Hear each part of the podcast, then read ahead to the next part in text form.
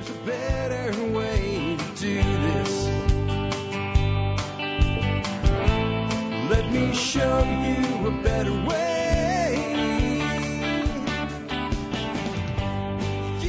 Hi, folks. This is Jack Spirko with another edition of the Survival Podcast. As always, one man's view of the changing world, the changing times, and the things we can all do to live a better life if times get tough or even if they don't.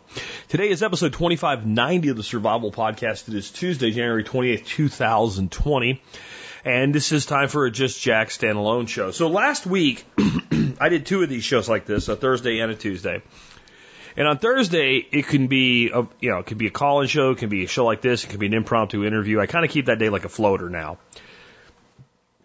I decided last week I wanted to do a standalone show, and I didn't have a topic in mind. So I threw up a post on Facebook. Uh, buttload, like a hundred different comments came in asking for different shows and, and, and topics. And the one I'm going to do today was the one I was like right about to do, and then Geoff Lawton asked for one on food forests for global stability.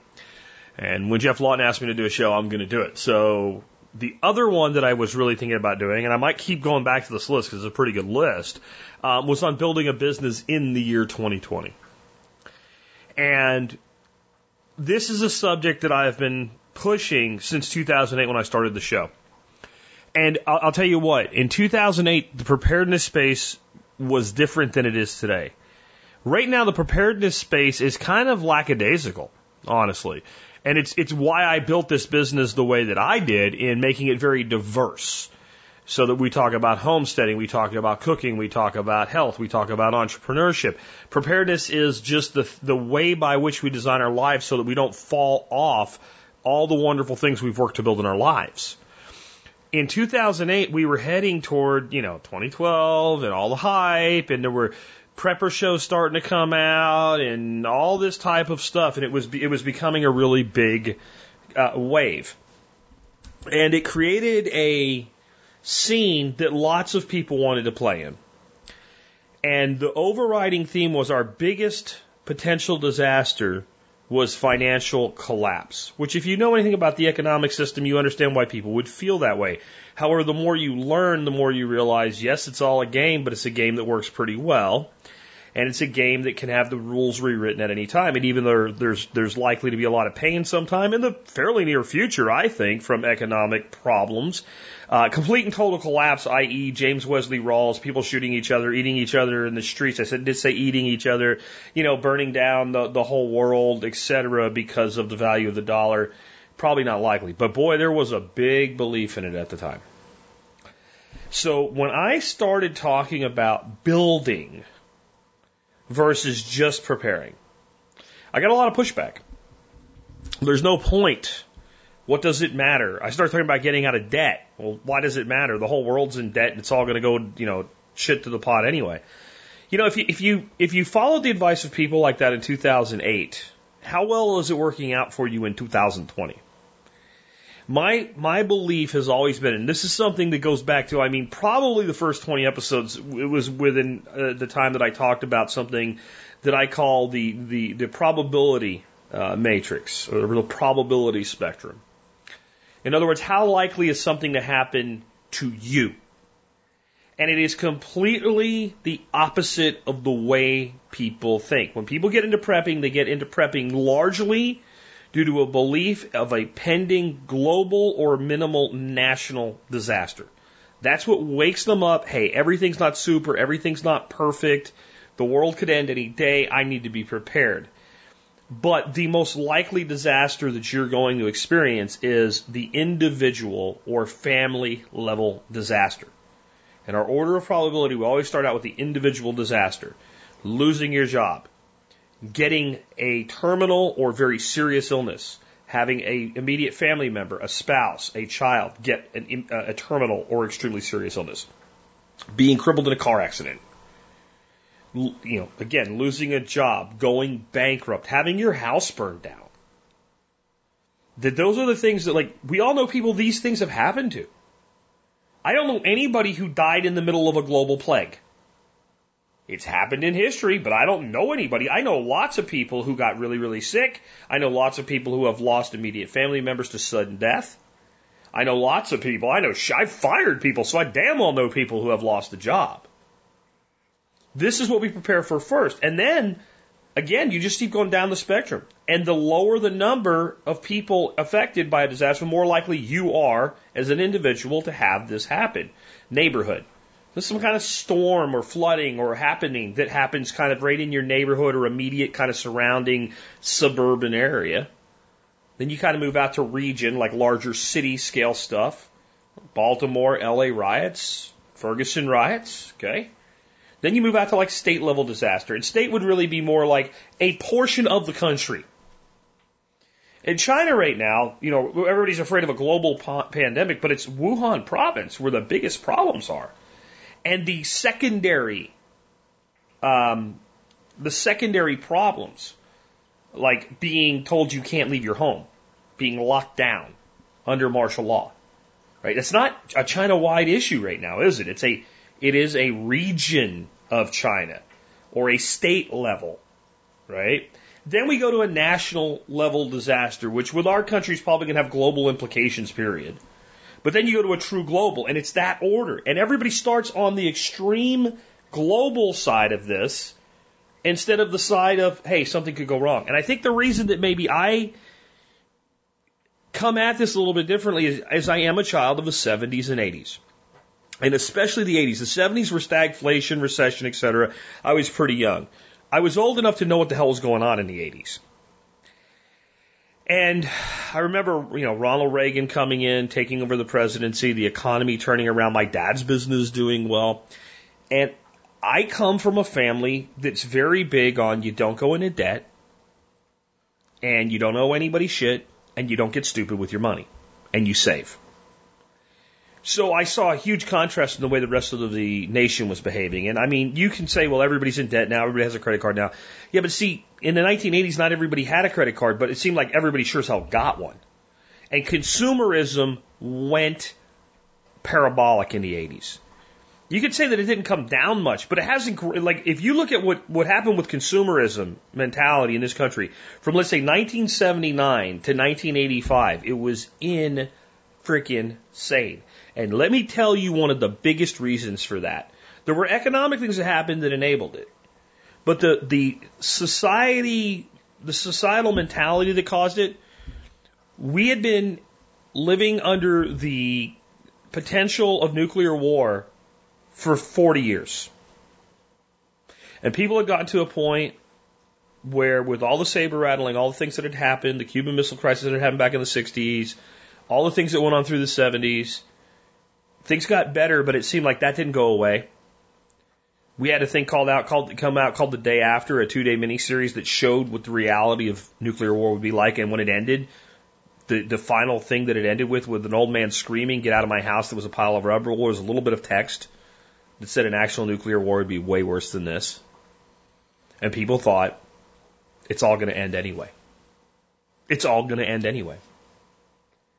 And because of that, the attitude became might as well enjoy it while uh, Amex, MasterCard, Visa, whatever, screw it.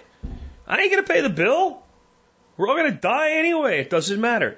And even though people didn't put it that way a lot, people occasionally said it, there was an underlying feeling that made people think that way.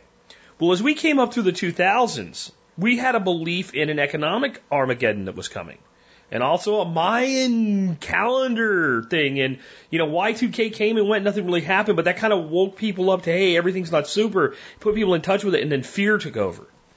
And it was the same thing. There's no reason to build. There's no reason to build security in your life because it's all going to end anyway. So you take a point in history 1980, 1990, 2000, 2008, 2010, any point in there that you decided to follow the advice of screw it, it's all going to end anyway, just prepare for the end of the world and live your life and don't build anything, was that in the past 40 years ever good advice? In the past 50 years, 60 years, 70 years, 80 years? Let's go back 120 years to 1900. We have two major depressions before we get to World War II. We have a pandemic in the Spanish flu that kills 50 million people throughout the world. That wasn't even good advice then. What makes you think it's good advice in 2020? It's not. The reality is the number one thing that we can do to insulate ourselves from individual disasters or mitigate the ones that we can't stop. Owning a business will not stop you or a family member from getting cancer. But owning a business will make dealing with a cancer diagnosis a hell of a lot easier. It really will. If it's the if it's the right kind of business built the right way that has a cash flow that is at least partially passive and allows flexibility so that you can run your business while you take care of yourself or somebody else, it will do more than any job could ever do for you. That's just one example. With that, before we dive headlong into the subject, let's go ahead and recognize our two sponsors of the day. Sponsor day number one today is the Free State Project. Uh, the Free State Project has a slogan that I love liberty in our lifetime.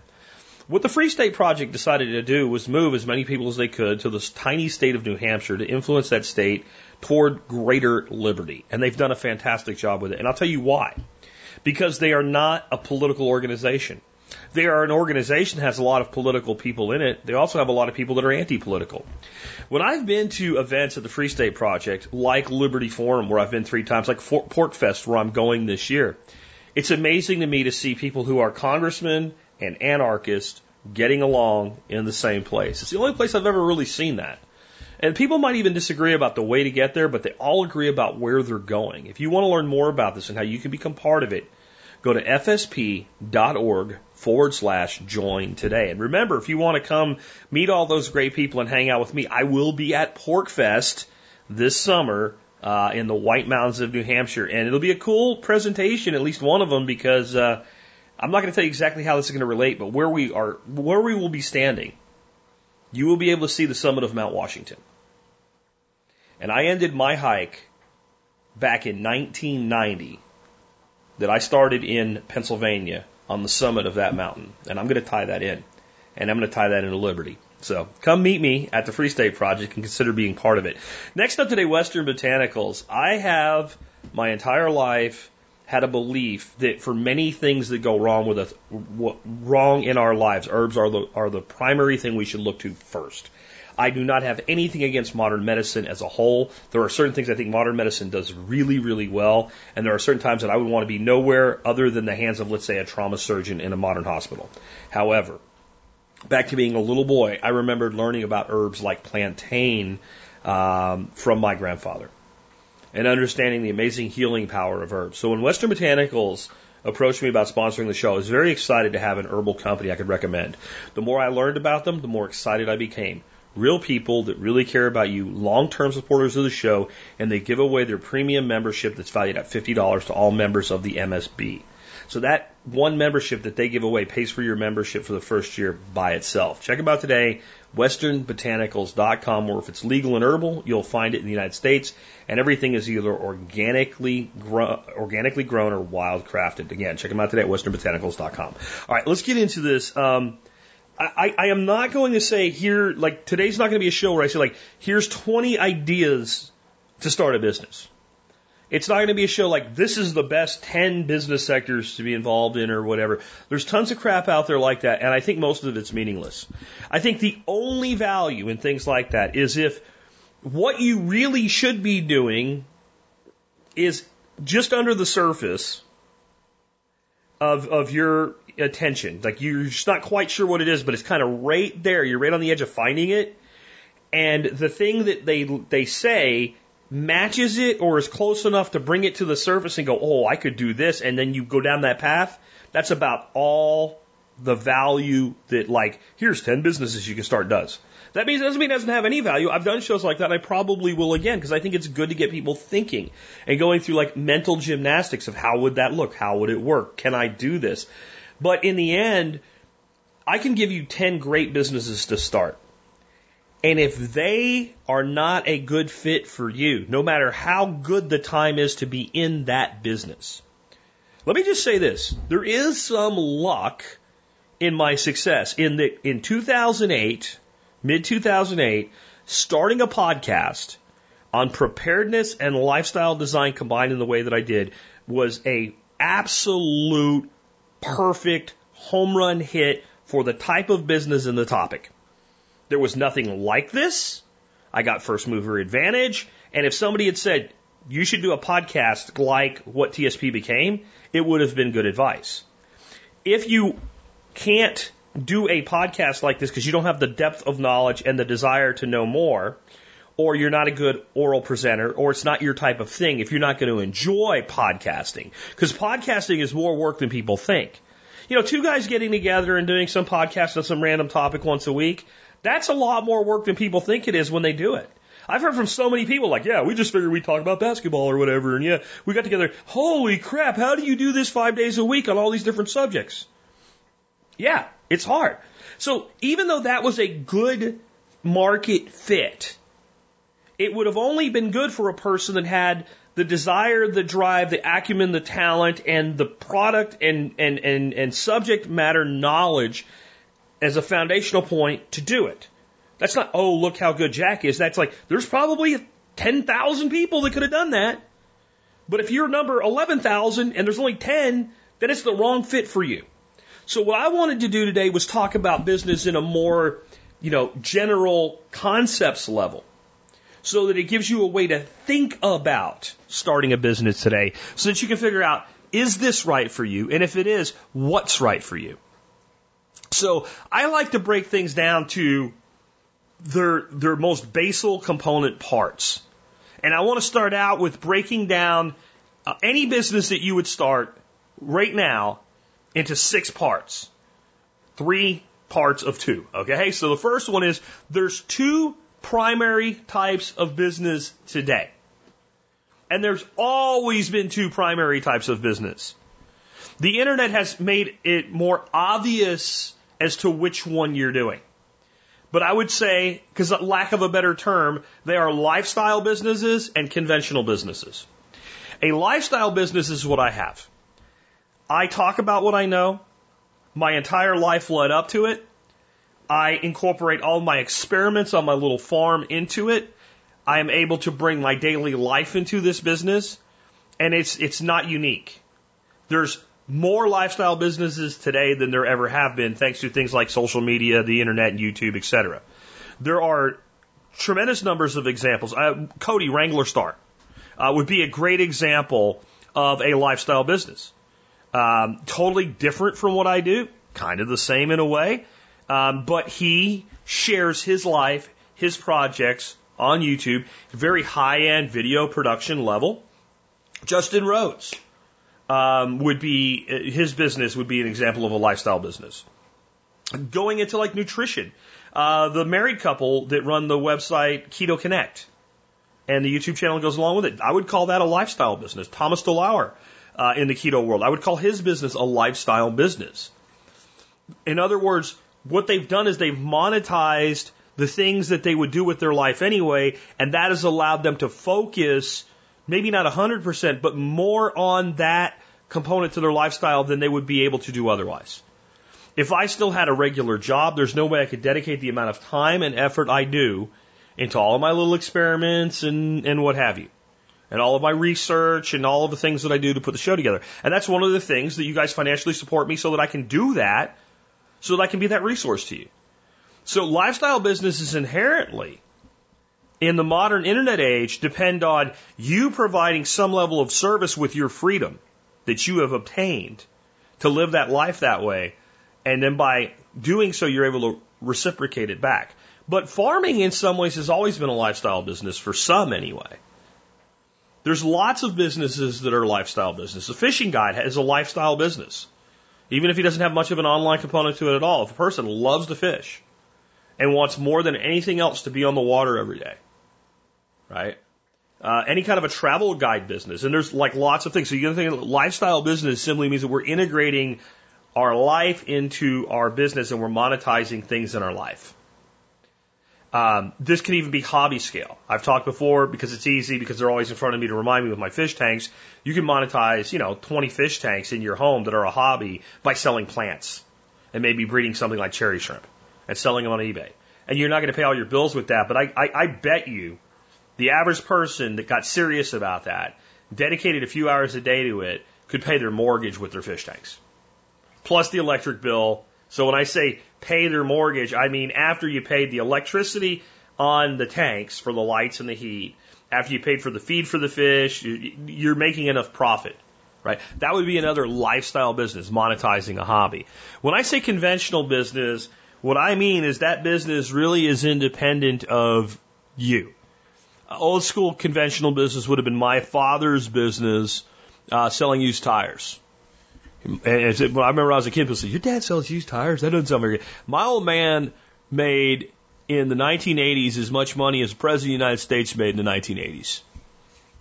Not all the grifting money on the side, but running a tire business. I mean, honest to God, my dad made a six figure income in the 1980s, and that's, you know, after all the bills were paid type, a lot of it sheltered in cash, just saying, um, selling used tires. But that was not a lifestyle business. That was mostly a one man show. He had one or two employees over the years um, at any one time, but and it took his life from him as far as having freedom. He did not have freedom with that business. But he didn't give a flying shit about tires. He just knew enough about them and he knew enough about business that he could monetize that and make some money off of it. And then he went, you know, recently he's been more in a pallet business. He does used recycled pallets now. He's in his 70s and he's you know, dragging pallets around every year. but it's a conventional business. However, either of those businesses could have been built much larger and operated from an operational level with employees in them, and they would have had to get a lot bigger and have a lot more revenue to put the same amount of money in his pocket. But they, if they were built right over time, could have become quite passive for him. But he didn't want to do that. I don't want to either. But I looked at my dad enslaving himself to basically self employment and went, no, I don't want that. So I found lifestyle business. But conventional business simply means that it's not your life in the business. And that doesn't mean it can't take your life. So you have to think about how you balance that equation. Now, next, there's two, two primary types of product today. There's, and there's really three, but I'm trying to make it as basic as possible. So you have physical product. In, in my dad's business, he had a physical product. He sold a tire. Now, since he put the tire on, he also sold a service. He sold both. But the primary product was the tire. You know, almost no one ever came in and said, Hey, I got some tires that I bought at the grocery store, right? Or Sam's or something like that. Can you put them on my car? Because they charge too much at Sam's or Costco to do mount the tires. That wasn't his bit. He sold the tire. The service was actually a necessity so that the tire could get on your car so that you would have a reason to pay him. So he was really a product lead business. He also sold gasoline. Then, so the, if you have a physical product is one, a non-physical product is the other. And I have to say that a service is a form of a non-physical product. However, most services have a physical product component. Having a roof put on, you're paying for a service, but you're also buying shingles. A true non physical product business is something that there is no thing, there's no thing you can touch, beat on, solid component to it at all. So that would be a membership. You buy a membership from me and you get discounts and you get to support programming, right? That would be an example of a pure non physical product. And then you do have overlays. Consulting, there may be no physical product, though usually if you do consulting the right way, you're not just giving people information uh, verbally. You're putting some sort of report action plan together and you have a deliverable. So there's some overlap there. But it really helps you when you start thinking about a business. Do I want to be in the physical product business?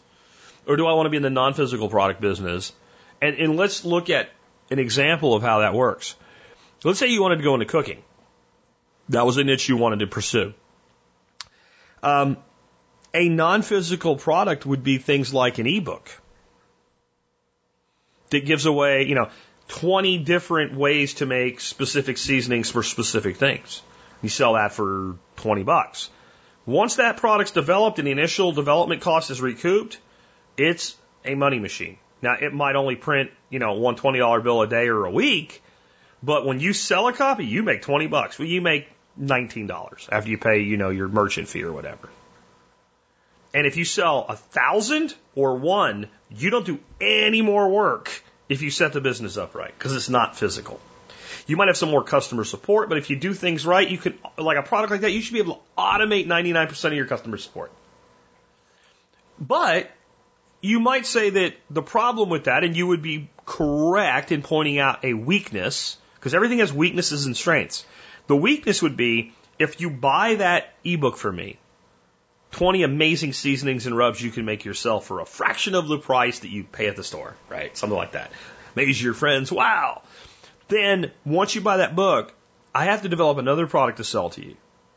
Where if I develop, develop a line of 20 seasonings and I have good marketing, when you run out, you buy more. It's a consumable. Now, not all physical products are consumables. And what is the duration of consumability? So my dad sells you used tires. He tried to sell you the best used tire you could afford. Hopefully you're not going to see him for another six months to a year. But a lot of people did come back. If I sell you a really good chicken rub and you cook a lot of chicken, you might be back next week.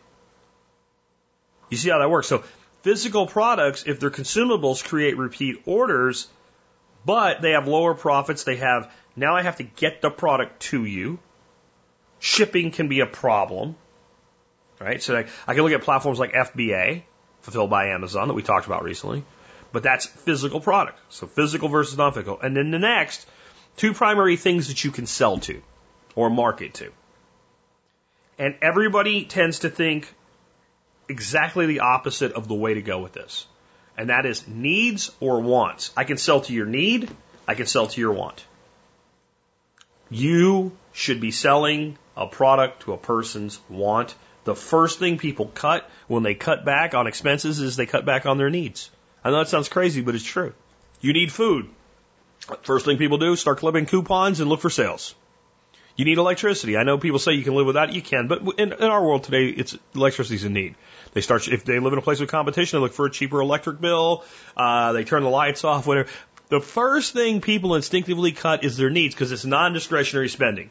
That means it's money that has to go out the door so it takes a priority in their mind because it's their biggest monthly expenses. But I know for a dead fact, much to their own detriment, I know people, for instance, that are always saying they don't have money, but boy, they never miss the opening day of the Texas Rangers baseball games. They always have money for that. Back when I was younger and I went to bars and stuff, I knew people that were always broke, but they were never too broke to go out on Friday night. People cut wants after they cut needs. They cut wants when they have to. They cut needs when they feel like it might be a good idea. Additionally, the needs market is dominated by massive corporations that are difficult to compete with. And even if you want to go into what looks like the needs market, you compete in the wants market. You can't go into the food market and sell to the need. You need to buy food for me because if you don't buy food, you're going to starve. But you can go into the needs market of food and say, but I have a keto product. I have a locally grown product. I have a healthier product. I have a product that tastes better. I have a product that was made in my own kitchen. I have a product that I was so good, even though it's healthy, my kids eat it. Those are all selling to the want. So we're gonna we're gonna build a business. We either are gonna do a lifestyle or conventional business or some hybrid. We're gonna do a physical product or a service, a, a, a product driven service, or we're gonna do a non physical product or a pure service, right? And then we're going to, I'm just going to say here, we're going to figure out how to sell to the want of our market. Because we're not going to sell to the need of our market. Not if we're going to be successful long term duration. Because if we come off as a small business selling to a need, we're selling to hype. Like all the people that were competing with me back in 2008 in this space that are out of business now. And I'm still here because I never sold to your perceived need. You're going to die by this mask because the swine flu is going to get you. The people that did, they're not in business anymore, are they? You better buy silver. You better get all your money into silver right now because the dollar's going to, and they're out of business too. Right? I have a silver shop that is, that is one of my sponsors long term, but they don't sell that way. They say silver is great. You should have it in your portfolio. We have great selection. They sell to your want. You want to have that diversity. So that's what we're going to do. Decide the type of business from a standpoint of lifestyle conventional, physical, non physical service, and sell to the wants and develop the marketing around what our market wants. Okay. Now, much of what people think about these things are wrong. And I think I've covered that pretty well. It was a bullet point I wanted to hit on, but the biggest one is the concept that you want to sell to the need. You always want to sell to the want. So, to find your business model, what do we do? You ask yourself five questions. Five questions. And maybe the last one should be first, but for today, we're going to save it for last. The first question is what are you good at or great at? And this is not just directly involved in like a business subject. So like you might be really great at accounting. That doesn't mean that you should be an accountant or be in an accounting business. It might mean that it's a good skill that will help you in your business to be a good accountant. Right? And that can transfer to a lot of things. So if you're really good at being organized, that doesn't necessarily mean you should be in the organized, you know, organ, home organization business. Maybe you should. I don't know. But it doesn't necessarily mean that, but it does mean that's a strength. That goes on your list of things you're really good at. I'm a great organizer, which means as you build your business, you don't need to out-task the organizational requirements of your business because you're good at that. Okay? And the next question then is what do you love? And this starts to get us more into potentially the subject or the niche of the business. If you really love music, it may work for you that you could do something with music. Doesn't even have to mean you're talented at playing it. Maybe there's some way to incorporate music into some business in some way that no one else has thought of, or someone else is doing really well and you can do it a little bit better, or you can do it in a way that makes it accessible to people that can't get to it now. So, what are you good at? What are you great at? What do you love? And write everything down. Things you don't think have any implication on business at all, still make that list. Make lists of lists. Whenever you're planning your life, directing your life, lists upon lists upon lists, and then you can read them over and over again because things come to us the way the human mind, the flash of brilliance comes, and then, oh, look, something shiny, and oh, there's a problem, and oh, my wife yelled at me and the dog shit on the floor, and what was I thinking about?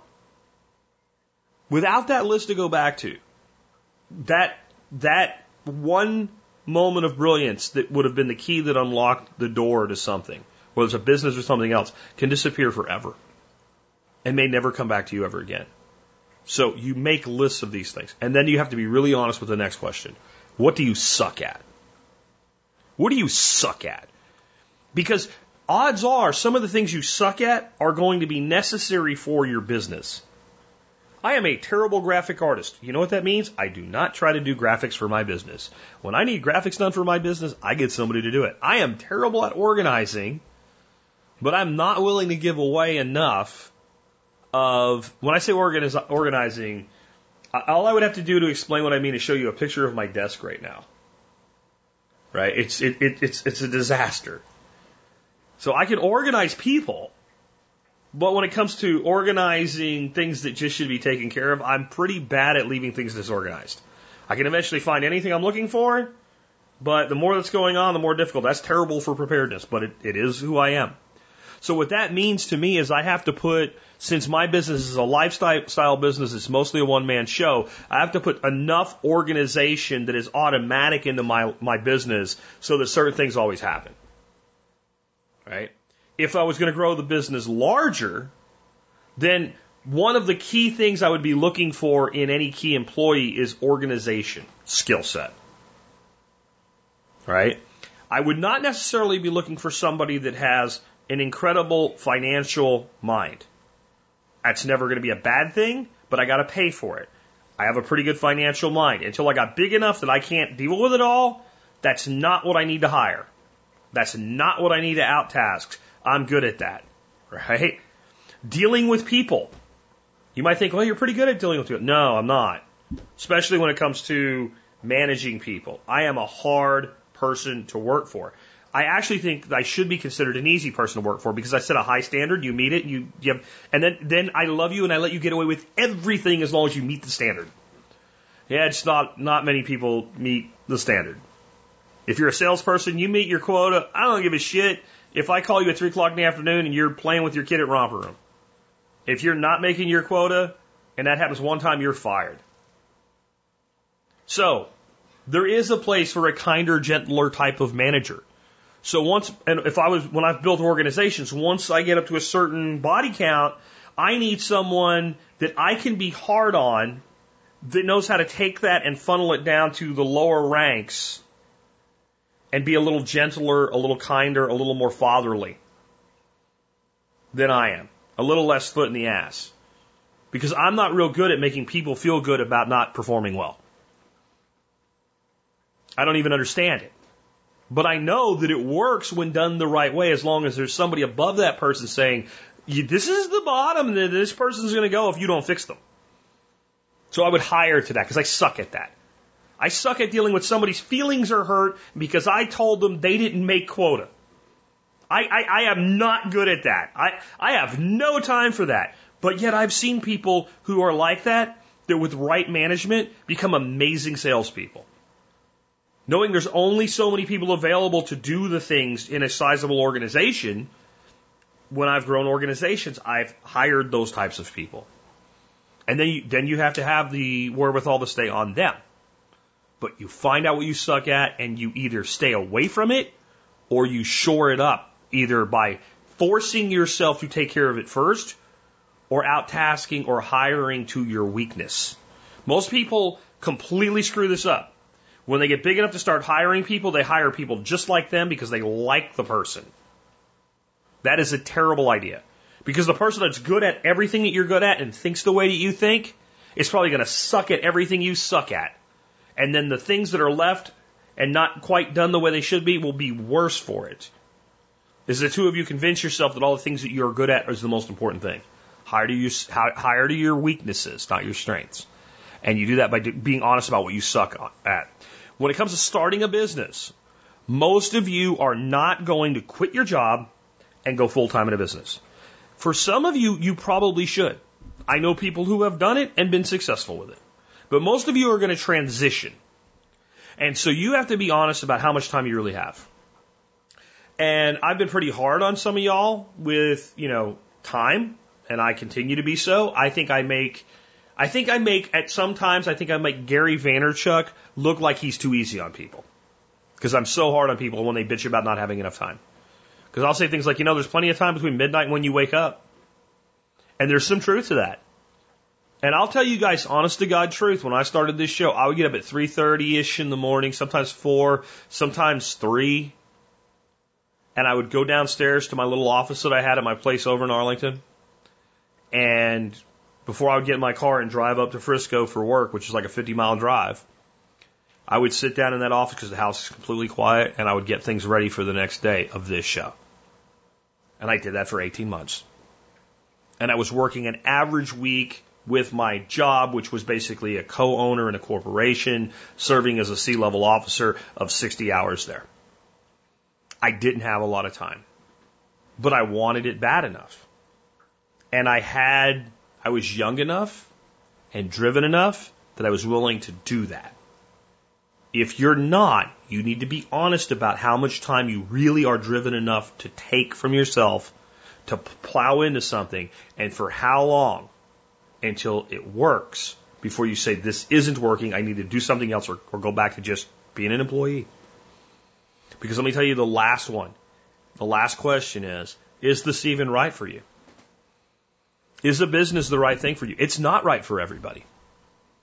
It's not right for everybody. I am fond of saying anybody can run a business. Anybody that wants to start a business today can. And anybody that really wants to be can be successful. But success and happiness are not always the same thing. I was very successful when I was working for other people. I was not happy. I was happy short term, but I didn't remain happy. I remember when I got my first company car. I was in sales. I made VP of sales. I got a beautiful company car. I had a massive expense account. My job was basically to travel around and take people to eat really expensive dinners. That was like 80% of my job. 20% was forecasting. I'd say, no, I'd say 15% was forecasting, 80% was entertaining clients, and 5% was riding the ass of my salespeople so that they made their numbers. And it took me about six months to hate my life. When I realized a lot of these people I was entertaining, I didn't want to spend five minutes with, let alone five hours. But I remember when I got that first car. I remember going out in my driveway, sitting in that car, listening to music with the car on idle, looking at the big, beautiful yard that I had. This was my house in Pennsylvania. Thinking about the fact that my wife and son had nothing to worry about. My wife didn't have to work a job and she didn't want to anymore. And feeling like I had made it. I was successful. But the reality of that job is it, is it continued to compound itself as to what it was. I was not happy. So anybody can build a business and be successful. But you, I think you can only be happy in a business if you build one, the business that's right for you, and two, if business ownership is right for you. Those two things have to be the case. Some of you are better off designing your life, and we'll kind of finish with that, so we'll let that go. Here's the things you need today if you're going to be in business, though. I don't think anybody will be shocked when I tell you what the number one thing is. It's a website. I don't care if you're my father in the 1980s, but now it's 2020 and you have a used tire shop that's one location, you know, on one corner of an interstate in Jacksonville, Florida with a sign that says people pull over there. Right? And that's how he that's how he ran that business. He was in a great spot. People could see that they could get gas, they could get an oil change, and they could buy tires. And over time, he built up, you know, a lot of social capital with people that didn't have enough money to go buy a new set of tires. And they knew that Jack Spirko Sr. was a good dude and wouldn't, wouldn't shaft them. And whatever they needed that they could afford, he would find that for them. And he would take care of them and he would do a good job. But today, he'd be a fool not to have a website, you know, a local business presence on Google, Google business and all that stuff. You, you need a website today. And I, I know that maybe I say it to the point where you're like, oh, I know, Jack, but WordPress. Every objection I've ever heard to WordPress was largely due to ignorance about what WordPress can do or what WordPress must do. Anything that you want a website to do, it can be made to do inside WordPress.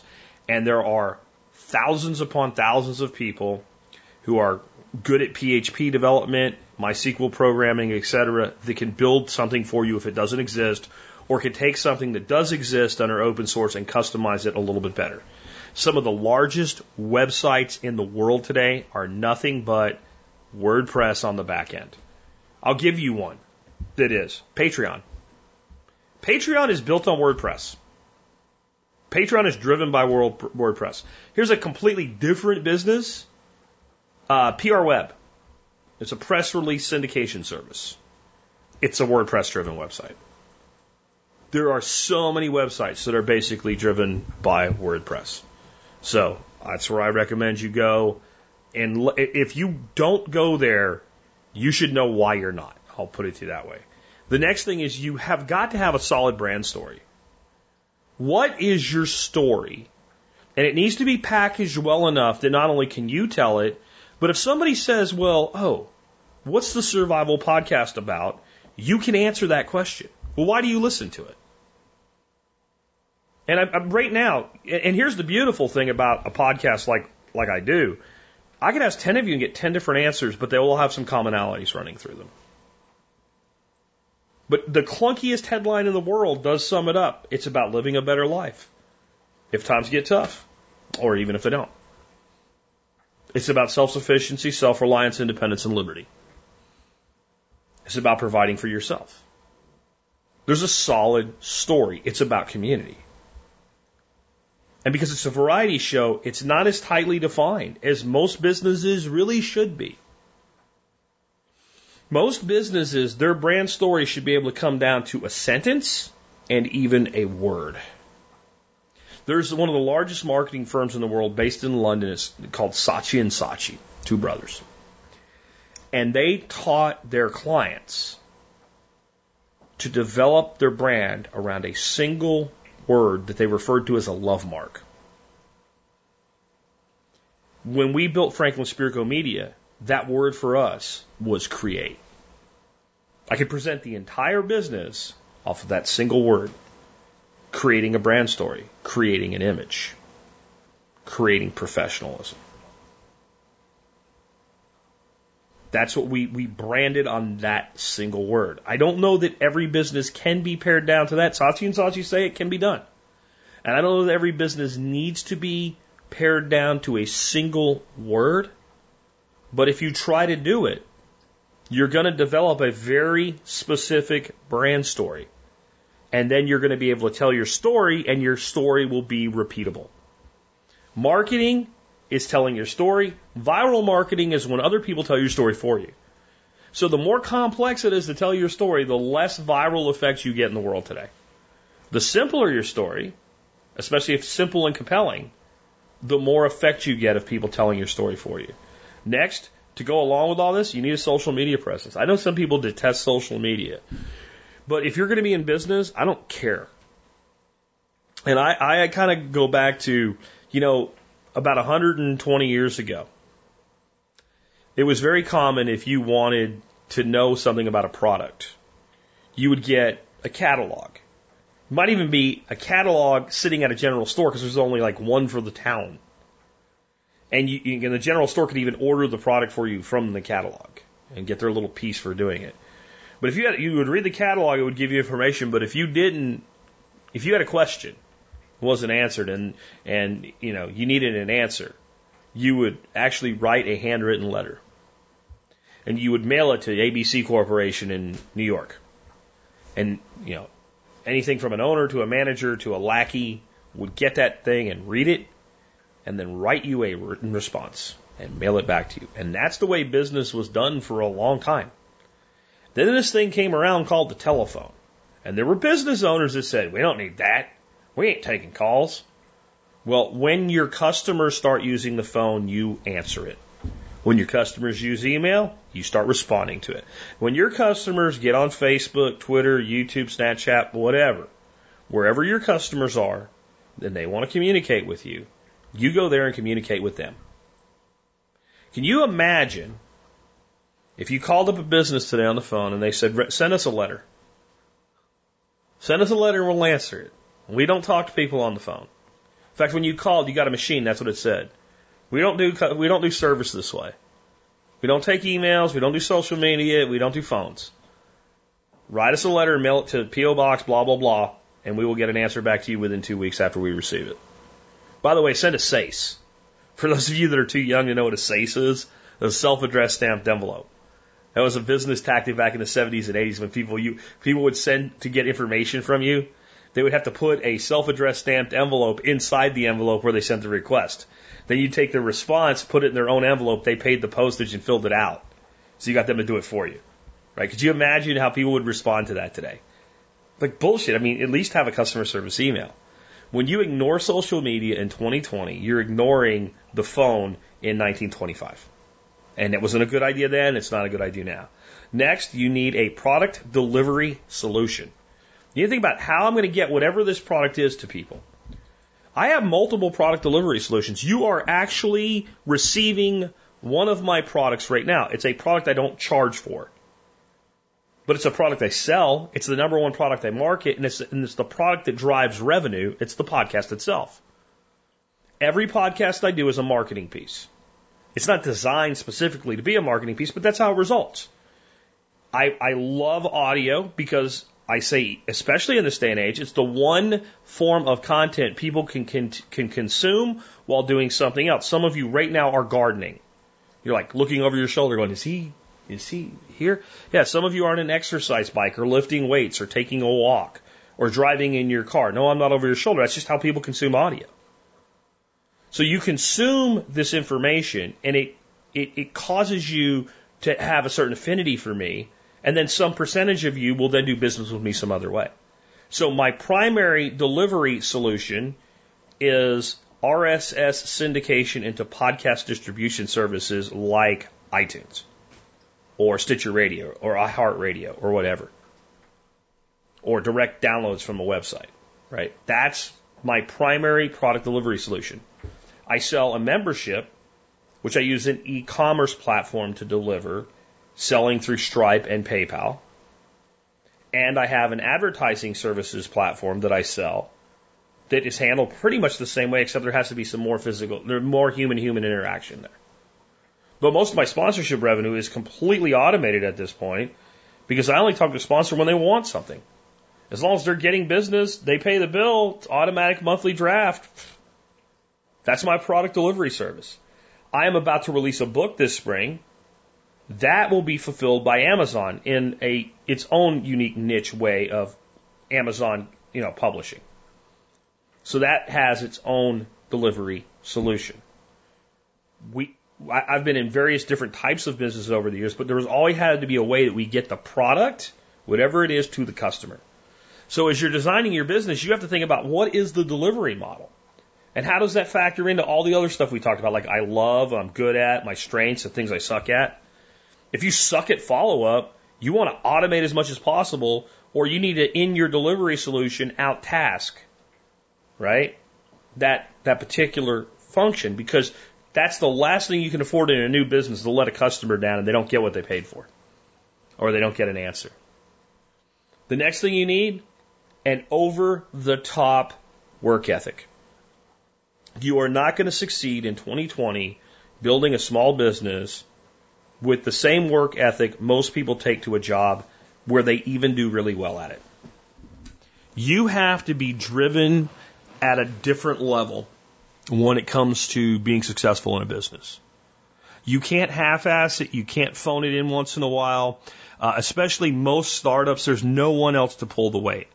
So we've all had days where we go to work and we're just not feeling it. And we just, you know, we should pick the phone up when the phone rings, but there is a receptionist. That's their primary job. Everybody in the office knows they're supposed to do that. And I just don't want to talk to anybody. So I'm just going to let it ring four times, five times. Somebody will get it today. You know, you work in a retail outlet. There's a guy standing there I'll let Tom talk to him today. I just, I'm not feeling good today. Like, none of that kind of shit plays when you are starting up your own business. When I started this business, I had people say, hey, you're doing a show a day. We really like it, but you're going to burn out. You know, how about just like do one a week or three a week or something? I'm like, no way, man. If it's not there every day, if you don't know that I care that much, you're not going to care that much. It had to be over the top work ethic to succeed to rise above competition, which did exist and still does. You have to have that over the top work ethic. You have to have the ability to improvise, adapt, and overcome. Shit will go wrong. I spent most of last night working with my tech team and this morning continuing to deal with a technical problem was causing the site to load really slowly and causing email to not get to me and my emails to not get to people. That's not good for my business. We improvise, adapt, and overcome through it. We got around it. I won't even get into the details because it doesn't really matter, but we dealt with it beyond just fixing it. Over the years, I've had a lot of things I've wanted to be able to do, can't do it the way I wanted to do it. How am I going to do it? How am I going to get it done? That goes back to my military training, improvise, adapt, overcome. That is, that is Army 101 right there. But I don't think you can be successful in a business without that because when we design a business for employees to work in, we try to remove as much of that need from our employees as possible. Just to be blunt, as, as an entrepreneur, when you when you build a business, it's going to employ people.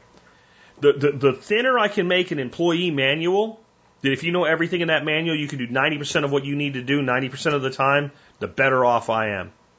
Because if I get rid of you, I can replace you like that. Plus, you know what to do. Because we know that most people, when put in a position where they have to make a decision, are not going to want to make a decision uh, for a bunch of reasons. One, they don't feel qualified. Two, out of fear that if it's the wrong decision, they're going to get fired. Three, that they never had the authority to do it in the first place, even if you told them they did, and it just keeps going from there. So we try to design that out of our businesses, especially at lower level employee positions and even mid-level employee positions. And so you're in kind of a senior management position. We want to design as much need for you to make decisions out of your job as possible as an owner. Because that lets us have repeatability and dependability in our business. We know how to forecast. We know how to present when we're trying to get a loan. We, we, we have lots of data points that we can use to say, hey, Mr. Banker, I need uh, a cash flow loan for the next three months during kind of this hole in revenue, but this hole in revenue happens every year. Here's my historical, here's everything that's going on, here's all my financials this year. And the banker goes, okay, fine, boom. Just throws money at you. No problem, because they know they're getting it back. And the more I design my business that way, the better. Businesses have to be really mature before that happens. So when your business is six months old and you go ask for that loan, that especially if you haven't done it before somewhere else, that banker tells you to piss off. You have to be able to make up that shortfall on your own. You can't rely on, you know, that bridge loan is what it's called. Right? You have to go out and you have to bridge it yourself. So you have to have that quick on your feet boxer like bob and weave mentality. And if you don't have it, you got to get it. You need a realistic understanding of the value of your market or at least the numbers required on your end. So people will go into, let's say, the food business. You say, well, is the market big enough? Well, it's a, you know, just retail food in America is 600 billion a year. Yeah, I think a piece of that's enough. Yeah, but what's your piece of it in your area? If you're going to go into farming, let's say you're going to take one of the ideas I had recently, a CSA greenhouse based hydroponic farm, CSA, selling to individuals and co-ops and restaurants. Okay. How big's the market in your area for that kind of product? It's probably big enough, but how much do you have to produce and what's required to produce that much? And what does scaling into that look like? Because I've had people back when we were doing duck eggs, you know, we were doing about $35,000 a year in sales, just in duck eggs. And I had people tell me that they were going to get a full time income from duck eggs because they had watched my videos and like they could do that too. And I was like, do you know how many duck eggs? You, first of all, do you, what is a full time income? Well, I make forty five thousand at work right now. Okay, so you need to make about seventy. When you start having to pay for all the shit you don't know about that your employer's paying for, if you're making 45, you're going to need to make about 70. That means you're going to have to do double what we do. We're running 150 ducks. That does not mean go out and buy 300. But that's just your gross billing. You need to make that much. Do you know what the cost is to manage that many animals? Do you know what the labor is going to be without that? And it's not you can't do it. It's like actually it's a terrible idea. Duck eggs are a great business unit. They are not a great business. And I could speak from experience because I was doing it. But it was also the case that people just had no idea. Well, I'll go get 50 ducks. Well, how many eggs does that produce? And if you sold them all for uh, the highest price you can, feeding them the cheapest you possibly can, what does that number look like? And most people don't have any idea. They don't have, it's not an egg business, right? It's just an example. No matter what it is, they don't know what that looks like. My view with this business was that with my initial offering of a membership at $50 a year, 1,000 customers was $50,000, and selling out all my sponsorship was about $35,000. And that was an $85,000 income, and that was enough money to walk away and build it bigger. I had those numbers from the day I figured out the monetization model on the, on the site. Now, I didn't start with those numbers. I knew if I built a podcast large enough that I would find a revenue model. But once I decided to take it from this thing I was trying to this business that was going to provide for my life, I said, there's my walkaway number. By the way, my wife's like, what? What? You, you, you, you, you do know how much money you make right now, don't you? Yes, I do. You know it's more than that, right? Oh, yes, I do. But that's how much money I need to pay all our bills and build this to as much money as I make now and more and have freedom to go along with it. That's the walkaway number. And then it was a very simple process. Keep throwing everything at this until those numbers are met. But you got to know what they are. Because if it was, well, you need 100,000 members to have a walkaway number, I need a new business model. That's not going to work. That's not going to work. I'm not going to have 100,000 members. Ever. I'm too much of a dick for that. I'm going to piss people off. They're going to quit. I'm going to have some attrition. So that was doable. So then we follow that path. So many people go into business and you ask them, well, how much do you have to sell to meet your walk away number from your job? They have no idea. I'm in the tea business. Great. How much do you make on a packet of tea? Three dollars. Are you sure? Yeah. Okay, let's do your numbers. Okay, I make two dollars. Okay, well, maybe you need to raise your price a dollar or two. I don't know. Will it sell? I don't know. I'm not in the tea business. But then it becomes really clear really fast. This is how much money I can do before I hire labor. This is what labor does to that number. This is how big I have to get so that I can make enough money for this business to actually pay for itself. Or that's not going to happen. This is a part time side hustle that I'm okay with being that way. It's a lifestyle business that I put 15 to 20 hours a week into. It generates this extra money that goes into my retirement. It's going to let me retire 15 years younger. Those are both okay answers, but it's a good idea to know what you're talking about. Which one of them is it going to be? And then once you know that, you need a plan to scale or an acceptance of a scaling limitation. And an acceptance of a scaling limitation is, is not only what I just said. So I'm going to accept the scaling limitation that this is going to be a part-time income, 15 hours of work a week, 20 hours of work a week, whatever it is. It's going to put X amount of dollars in my pocket. That's all going to be allocated toward retirement. I'm going to live off my job. That's one scaling limitation. I have a scaling limitation. My business will only ever be about as big as it is right now. It, it, my business for the first few years grew exponentially and it has continuously grown over the years just a little bit every year. Just a little bit every year. And it's not going to ever grow the way it did in the early days ever again. Because for it to grow at this point, I would need to build a team. I would have like a programming director, a professional producer. I would have to run this more like a typical radio show and I would have to have people out doing marketing for me and all of that. And I could build it into a multi million dollar concern. I don't want to. My scaling limitation is I want the autonomy and the freedom and the limitations that I set for myself on how much responsibility I have. I want that and I want that more than I want a multi billion dollar, million dollar business again, which I already had. Don't need it. Love it the way that it is now but that pr- creates a scaling limitation. If I'm going to sell a physical product, I'm not, but if I am, then there is a certain cost to get that product delivered. If I have that in some sort of a fulfillment service like an Amazon, it's pretty unlimited at that point. But if I have to warehouse my own product, I have to think about how do I scale to the size that I want to be. And that's this is not a one-time analysis that I just went through.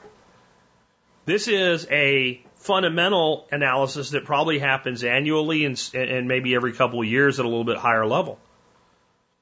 And if we if we don't do that, then let me be clear about this. My business will never grow at the rate that it did in the first five years. But it won't stop growing if I'm doing it right. A business that isn't growing a little bit every year is in decline. There's no stasis in business. So we have to have a plan for growth and we have to challenge ourselves to continue to grow our presence, our market, and our business. And my final thoughts on all this today, I've kind of said this already, but it's not for everybody. And the other option, if you want the benefits of this without the gut grinder that it can be, because it really can be, then it's financial independence via saving, investing, and lifestyle design. And that can look a hundred different ways. That's cutting back on your expenses. That's putting together a good preparedness plan so you don't get knocked off. That's getting a good solid budget in, in, in place. That's making your purchasing decisions using Excel. You know? That's, that's anything from the extreme that uh, Jake, Jacob Lund Fisker with early retirement extreme to something that looks a little bit more like John Pugliano. Now, John did eventually become a financial advisor and manage money for other people. But he was a self made millionaire before he did that by working a job that he was pretty good at, by being smart about the money he spent, being smart about the money he invested. And when he built up a, a million dollar net worth, he said, I think I'm qualified now to help other people do that. Now, he didn't have to. He loves what he does. I would say John Pugliano has a lifestyle business. He loves being of service to other people, he loves helping other people, and he loves economics and finance. So it fits his lifestyle. He's going to be managing his money anyway. And the way John handles his clients is he, he treats their money literally as he treats his own money. If he wouldn't do it with his money, he's not going to do it with your money. So it's a lifestyle business. But it didn't have to be. He could have stayed where he was for another 10 years if that had felt right for him. And then just managed his own money and walked away and pretty much lived in retirement from an early age. See, that's, that's the other option. You can do pretty well as an employee if you understand that your number one asset is your income and your number one time to make the most of it is between about 25 and 45. I see so many people in their 30s and they're not hitting their stride yet, and I'm like, man, if you're not going to have the over the top work ethic for yourself, then you need to have it for somebody else if you really want freedom. One way or another, you have to have that over the top work ethic.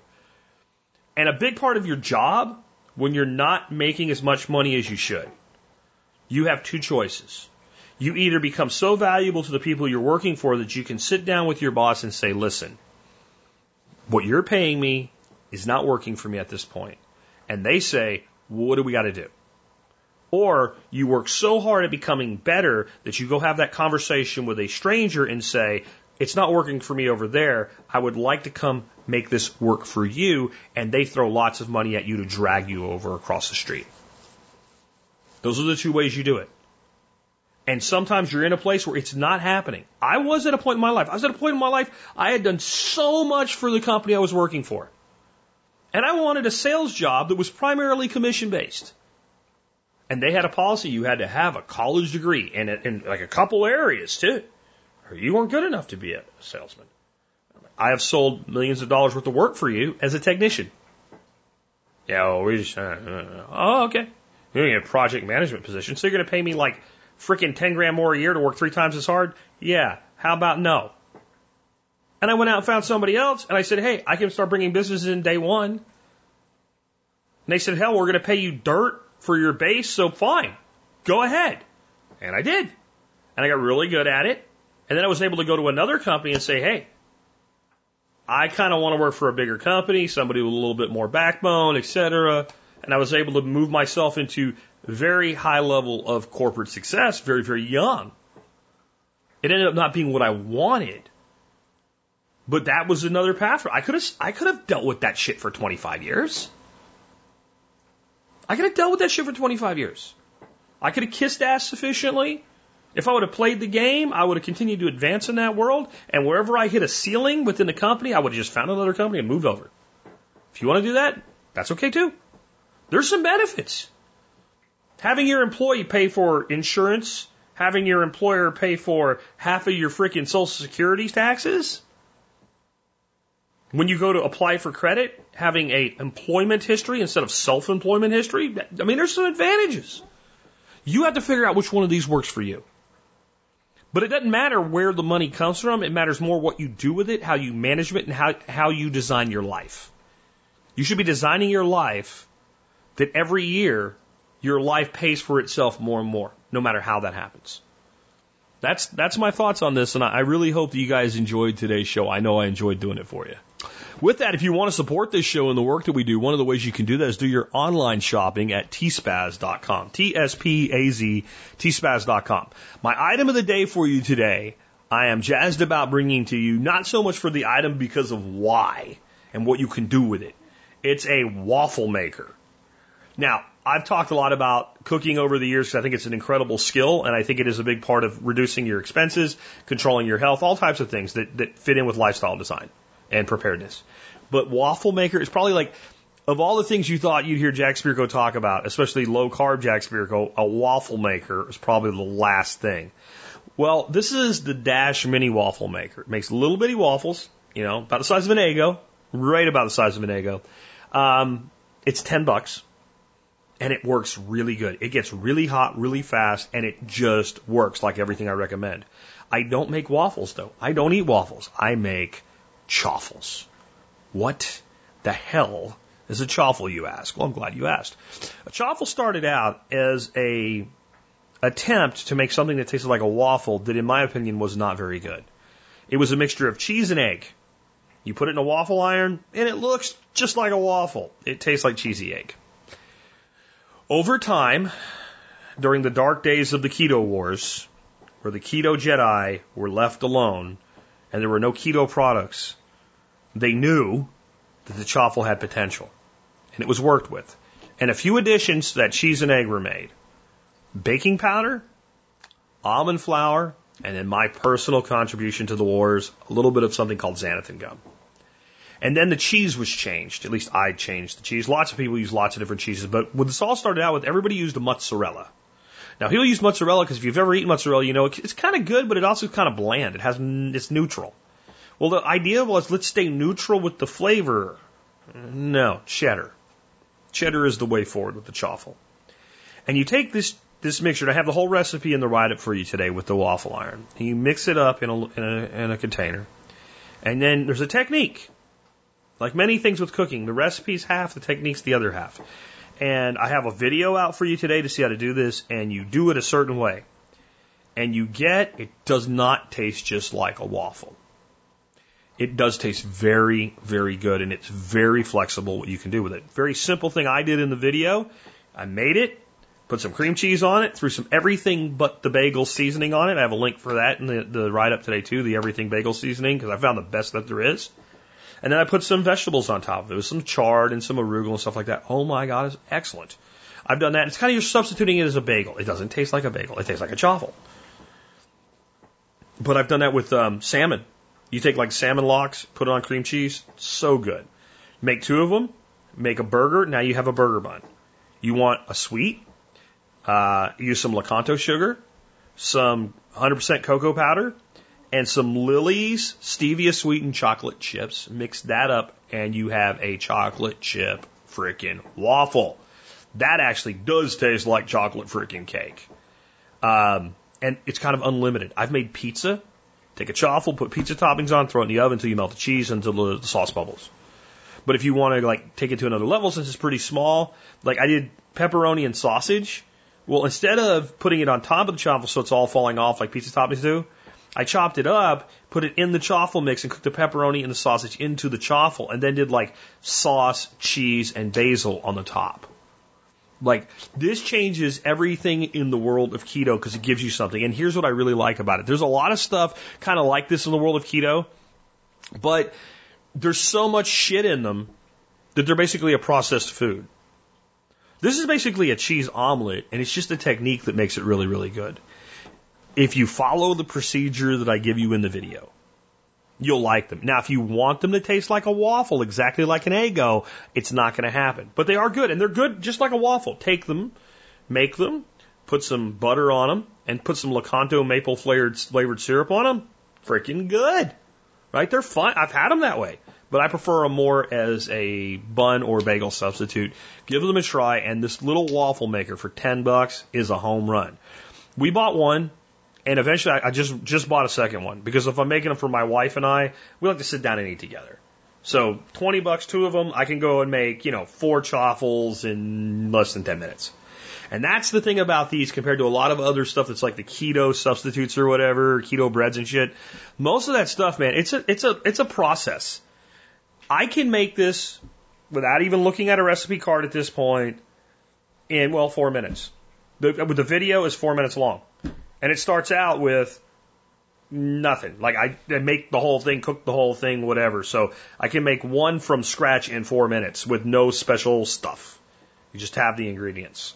Check it out and remember you can always support us no matter what by doing your online shopping at T-Spaz. And I'm telling you, the chaffle for you guys on keto, low carb, paleo, game changer. Game changer. All right. With that, let's go ahead and wrap things up with our song of the day. Song of the day today is Wasted on the Way by Crosby, Stills, and Nash. I've always loved Crosby, Stills, Nash, Crosby, Stills, Nash, Young, uh, David Crosby, Stephen Stills. I mean, I, I'm like just this whole type of like kind of folk music from the 70s. Dan Fogelberg's in this vein. Like, I've always loved this type of music. This is one of the great songs, though, of this type. And what this song is about is getting what you want in life and how much time we waste on the way, but how you can always try. You can always still try. And there's a, a line in about like his friends who, who basically went for it and got what they deserved. This was also Crosby, Stills, and Nash's biggest hit that they ever had. And it fits today's show so perfectly if you actually understand what it's about. I think people listen to the song and they think it's about almost like failure, like being at the end of your life and not having what you want. It, it, it, it, it's really not. It's, it's kind of advice from someone that is toward the end of their life that did waste a lot of time, but also did get what they wanted. Turning back to the youth and say, don't waste too much of it. Get what you deserve by earning it. When we think of the kind of this kind of hippie world and stuff, we don't think of that mindset. But trust me, if you listen to the words, it's in this song. And once again, I don't know how this happens. I didn't know what I was going to do for the show till this morning when I looked through the list and said, yeah, I'm going to do that one. John Adam had no idea. It just seems like a lot of times there's a lot of synchronicity with the music that we have matching the show, and that's happened once again. With that, it's been Jack Spirko with another edition of the Survival Podcast. You